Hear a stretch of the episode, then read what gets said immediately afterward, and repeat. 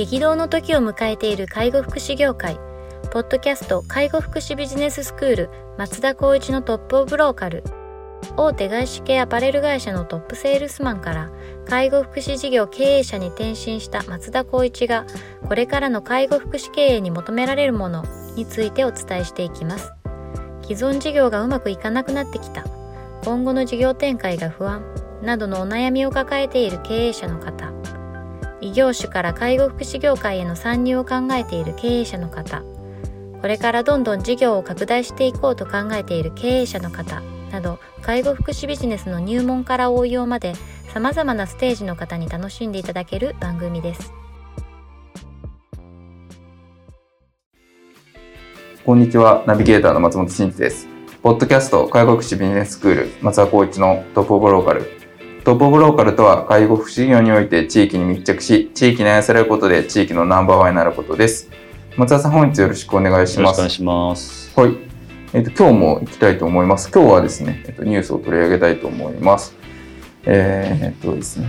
岸田首相が介護職員の給料を年11万円上げると所信表明で約束したというような内容ですね。はい。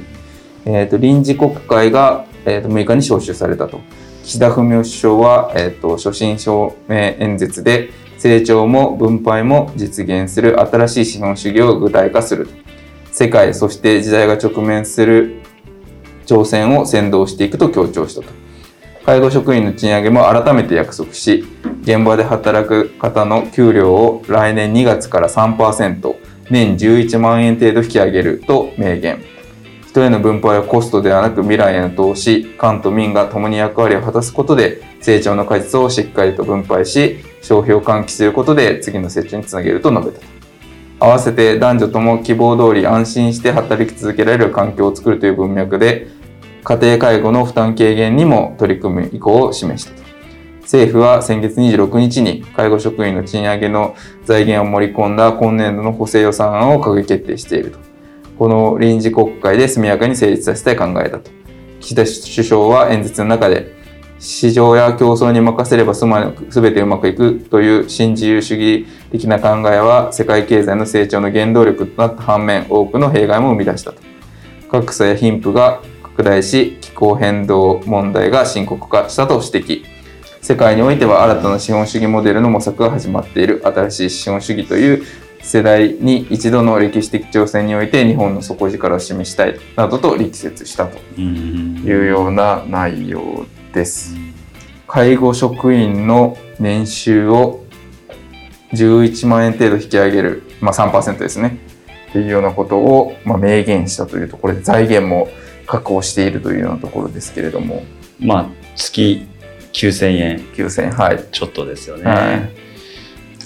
この9000円っていうか年11万円って何をもって出したんですかね？どうなんでしょうね。なんかこう3%っていう数字が先にあった感じもしますけどね、うん。あのー今皆さんもご承知だと思うんですが処遇改善もあっての、次は特定処遇改善ってのがあるんですけど、はい。その各サービスの、うん、とジャンルによってパーセンテージってすごく異なっていて、はいはいはい。特に障害福祉でいうこう重度訪問とかに限っては 22. 点いくつだったかな？があるので、はいすごいそのあの賞与に還元したりとか、はえー、と給与に還元するっていう形で、まあ、もちろん重度訪問ってすごく大変なサーいビスなので。そこに対しては、まあ、もちろんその一定のそのおなんだろう報酬ってあっていいなって思うんですけどこういったアベレージで考えてしまうと、うんうん例えばまあその普通の一般介護なのともう少し重度なところになっての9,000円ってなんか違うなっていつも思っちゃうんですなるほどなるほどよね。一番大切なのって介護っていうジャンルではなくてそれぞれをフォーカスしてだから特定障害改善のそのパーセンテージってすごく理にかなってるなと思うんですけど、ただそもそも入り口として僕思ってるのが、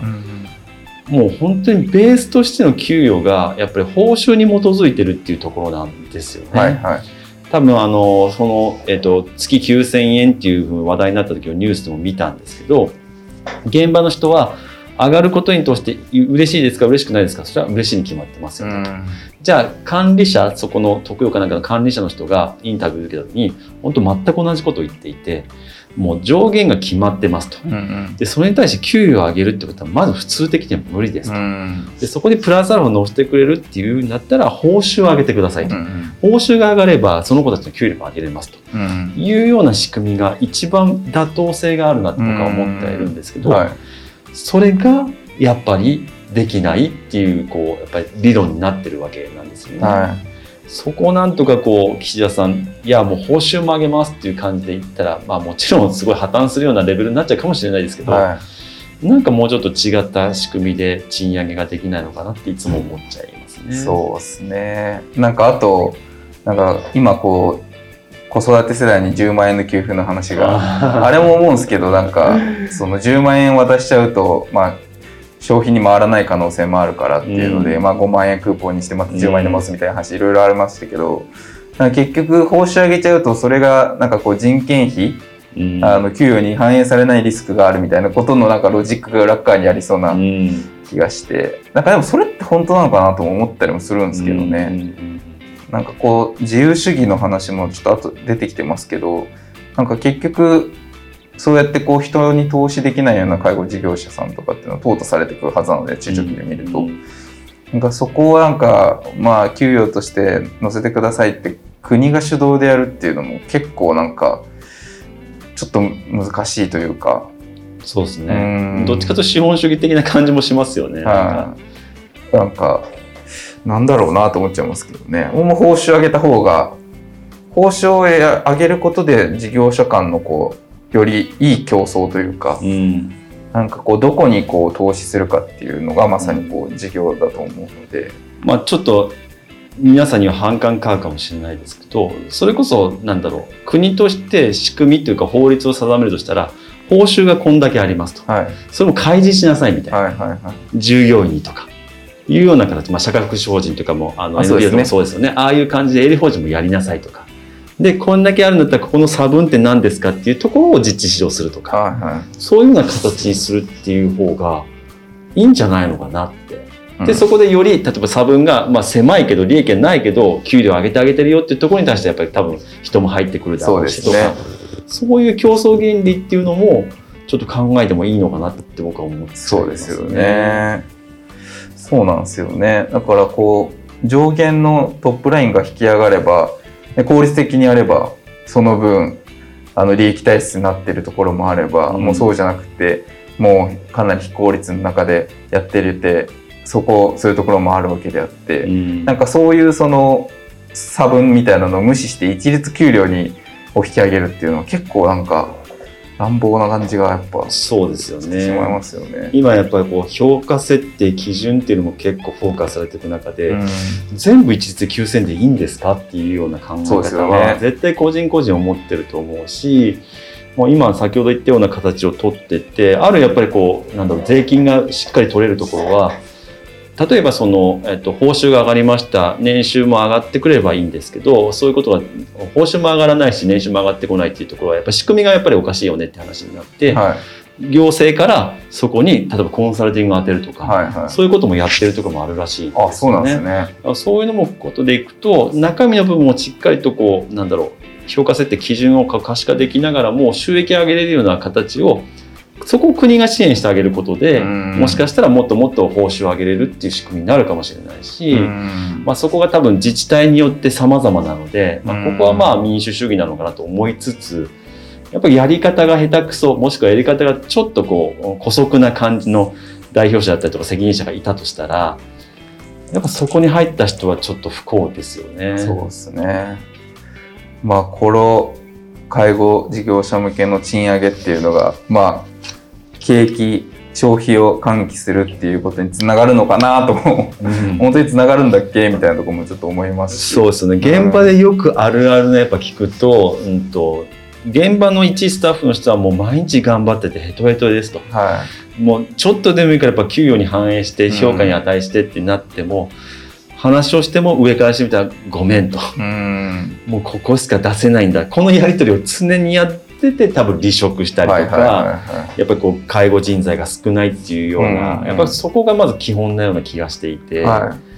まあ、そういったところをどうやっぱりこうちゃんとまあ定量化分析できるかどうかわかんないんですけど、やれるといいんだろうなと思いながらもあの毎日思う感じはしますようんねで。すね。まあそのこの新しい資本主義みたいなことをおっしゃってますけど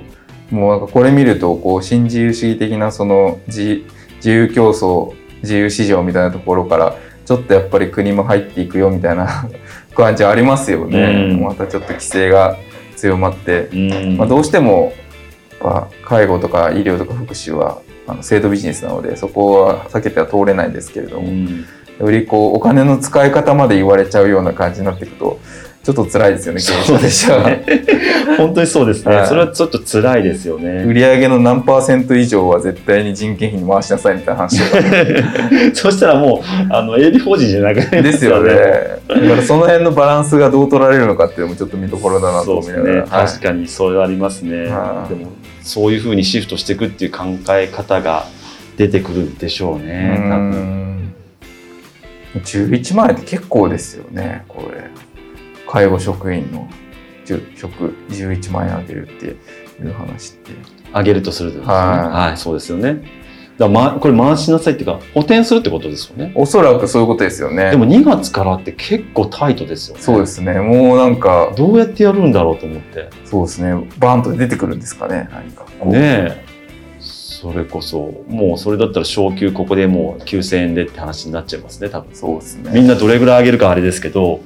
まあ、そんなにこう2万も3万も上がるっていうような仕組みには大手以外ならないと思うそうのでですね。すごいよな国が上げるっていうから給料上がるみたいなすごい世界ですよもう本当に。